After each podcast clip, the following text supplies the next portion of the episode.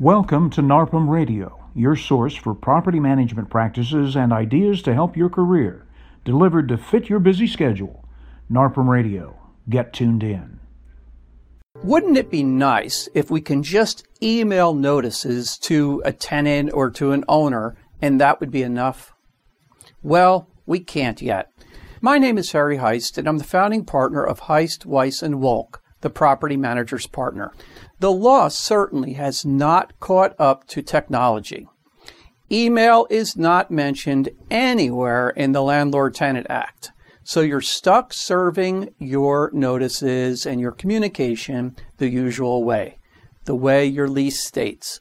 Posting, hand delivery. Be really careful about the inherited lease. Watch our video on the inherited lease. Look at the notice of intention to impose a claim on security deposit. This must be sent by certified mail. There's no mention about email. What a lot of work and expense. An email would probably be more efficient and most likely more reliable than sending that out by certified mail. How many times do you get that back from the post office? What a complete waste of time and money.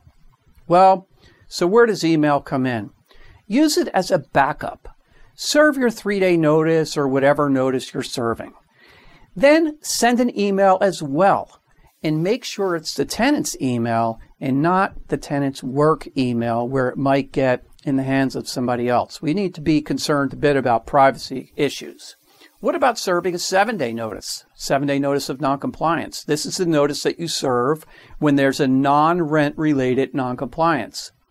Post or hand deliver the notice as you normally would, and then go ahead and email it as well. It can't hurt. The name of the game is communication, getting your message through to the tenant or to the owner, whatever the case may be.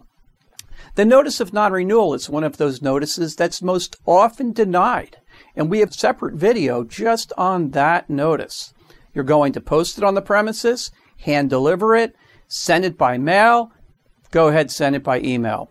The best result is getting a response back from a tenant if you sent something by email. That way, you have an email paper trail, so to speak. This can give you excellent extra proof.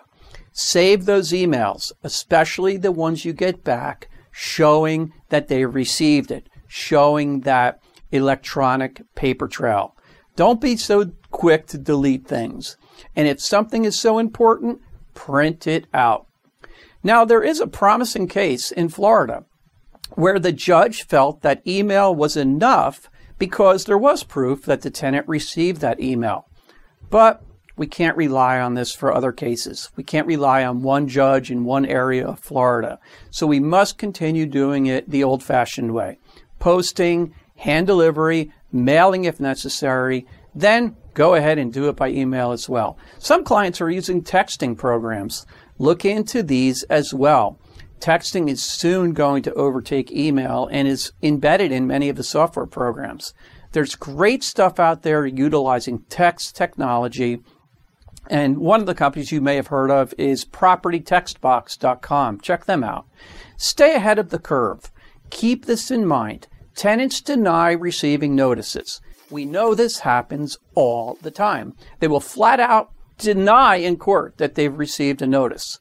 Then you need to prove and by having email proof, you have a little bit of extra proof to help you in your case. One of the traits of a, of a really successful property manager communication.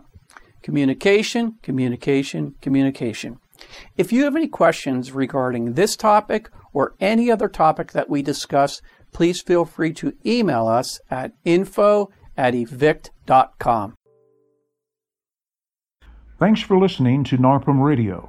For more details on today's subject, refer to the show notes or visit narpm.org. Subscribe to NARPM Radio through iTunes or Podbean and get alerted to new recordings. We'll see you next time on NARPM Radio.